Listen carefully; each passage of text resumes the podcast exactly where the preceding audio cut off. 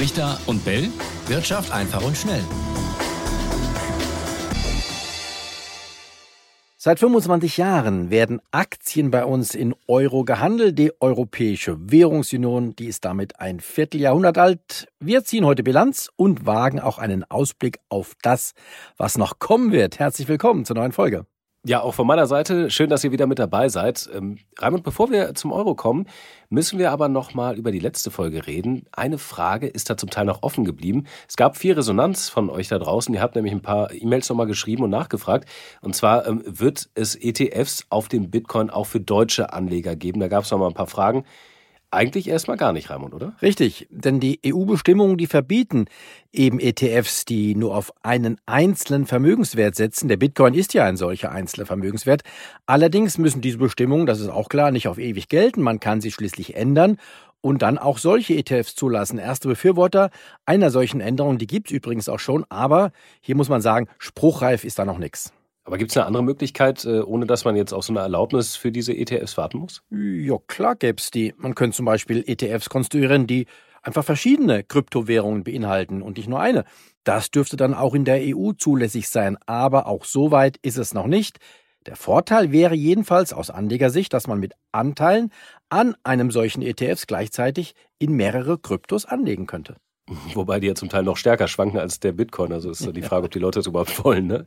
Aber es ist noch Zukunftsmusik, das äh, müssen wir sagen.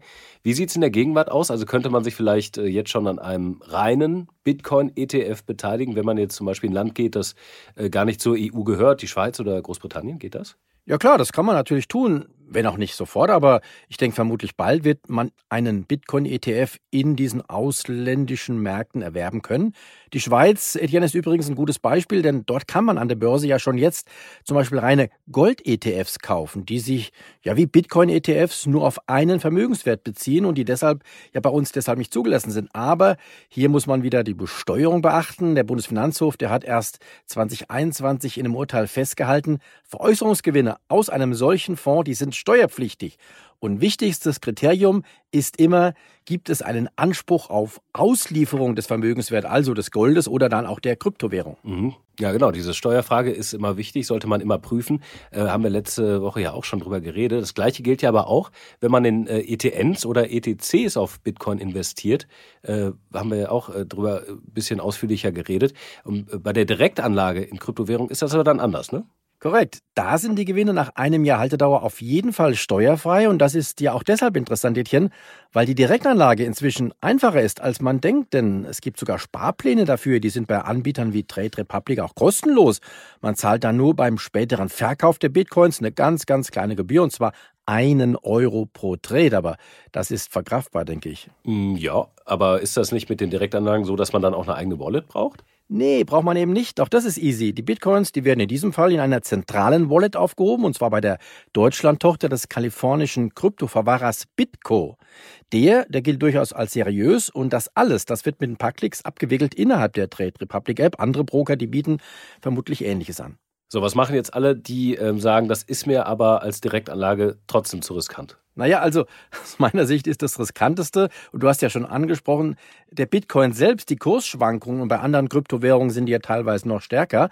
Der Bitcoin, schwankt ja sehr, sehr stark und die Kryptos insgesamt. Dieses Risiko, das muss man einfach akzeptieren und das kriegt man auch nicht weg, egal für welche Kryptoanlageform man sich auch entscheidet. Also, dann haben wir jetzt hier nochmal einen kleinen Exkurs gemacht. Äh, schönen Dank nochmal, dass ihr geschrieben habt so fleißig. Ist ja mal cool, wenn dann tatsächlich direkt auch Nachfragen kommen zum Thema. Wenn ihr immer noch weitere Fragen habt, äh, raus damit. Also freuen wir uns und werden wir einfach nochmal aufgreifen. Lass uns jetzt mal aber zu unserem eigentlichen Thema kommen. Raimund, 25 Jahre Europäische Währungsunion. Ähm, du hast den Start damals verfolgt. Ähm, was ist dir eigentlich da am stärksten in Erinnerung geblieben? Ganz einfach, die 1,95583. Das ist echt eine Zahl, die mir ein Leben lang nicht mehr aus dem Kopf gehen wird. Die kann ich im Schlaf aufsagen. Das war nämlich der Wechselkurs D-Mark in Euro, zu dem dann auch ja drei Jahre später unser Bargeld in Euro getauscht würde. Ich habe übrigens noch sehr lange Eurobeträge immer wieder. Ich weiß nicht, wie es dir ging.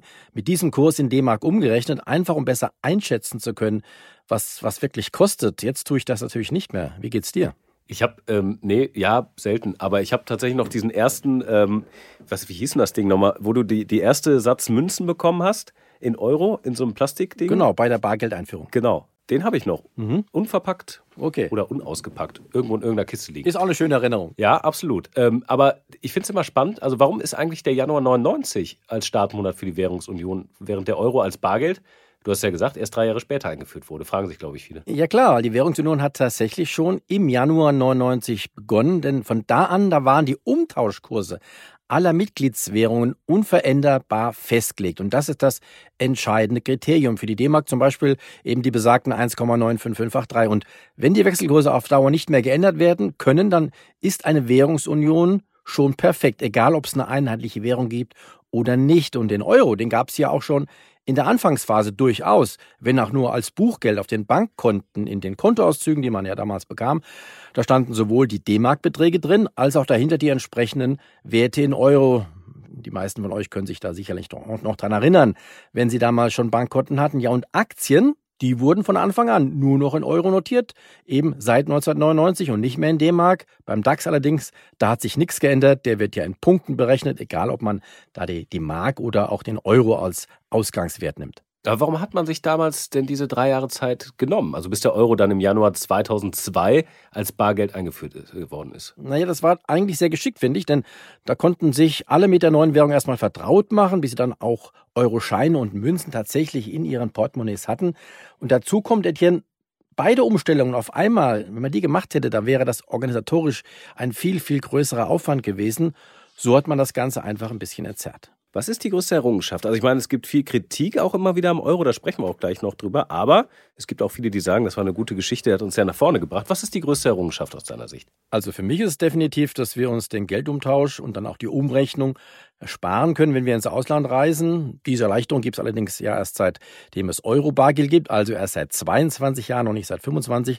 Aber sie ist also deshalb nicht ganz so alt wie die Währungsunion selbst. Ja, aber da kommen auch immer wieder neue Länder dazu. Das macht es ja auch immer interessant. Aber, ähm, und das habe ich gerade gesagt, es gab auch Kritik und es gibt auch Kritik an der Währungsunion. Weshalb genau?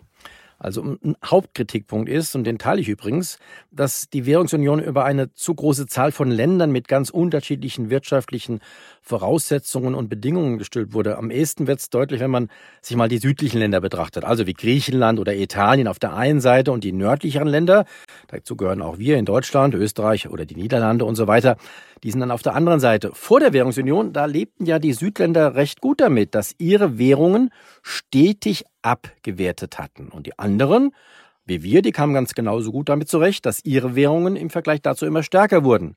Und dazwischen, da waren eben die flexiblen Wechselkurse, die wirkten da wie Ventile, mit denen man Druck ausgleichen kann. Diese Ventile, die gibt es seitdem eben nicht mehr.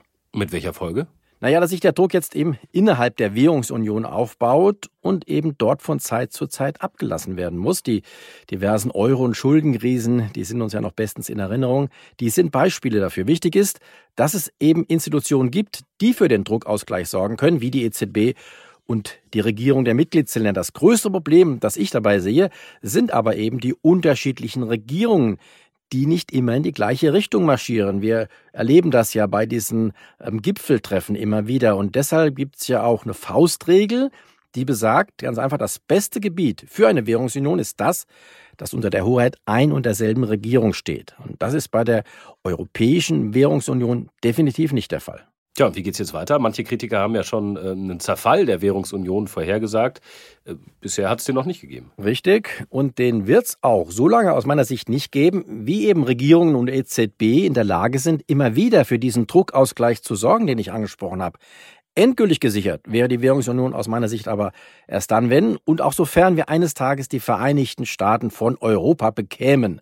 Das Prinzip eine Regierung, eine Währung, das wäre dann nämlich erfüllt. Schauen die USA, da ist es erfüllt. Dort gibt es schließlich auch viele Regionen mit ganz, ganz unterschiedlichen Voraussetzungen wirtschaftlicher Art und Gegebenheiten. Aber über allem steht eben die Regierung in Washington. Und im Umkehrschluss heißt das, bis es die Vereinigten Staaten von Europa gibt, sehe ich ein Restrisiko für die Währungsunion. Wie seht ihr das da draußen? Was sagt ihr zu einem Vierteljahrhundert Europäische Währungsunion? Vermisst ihr die D-Mark? Gibt es ja viele, die das sagen. Schreibt uns gerne brichter und ntv.de, das ist unsere E-Mail-Adresse. Und dann sagen wir bis nächste Woche. So ist es. Ciao, ciao. Bis dahin. Richter und Bell. Wirtschaft einfach und schnell.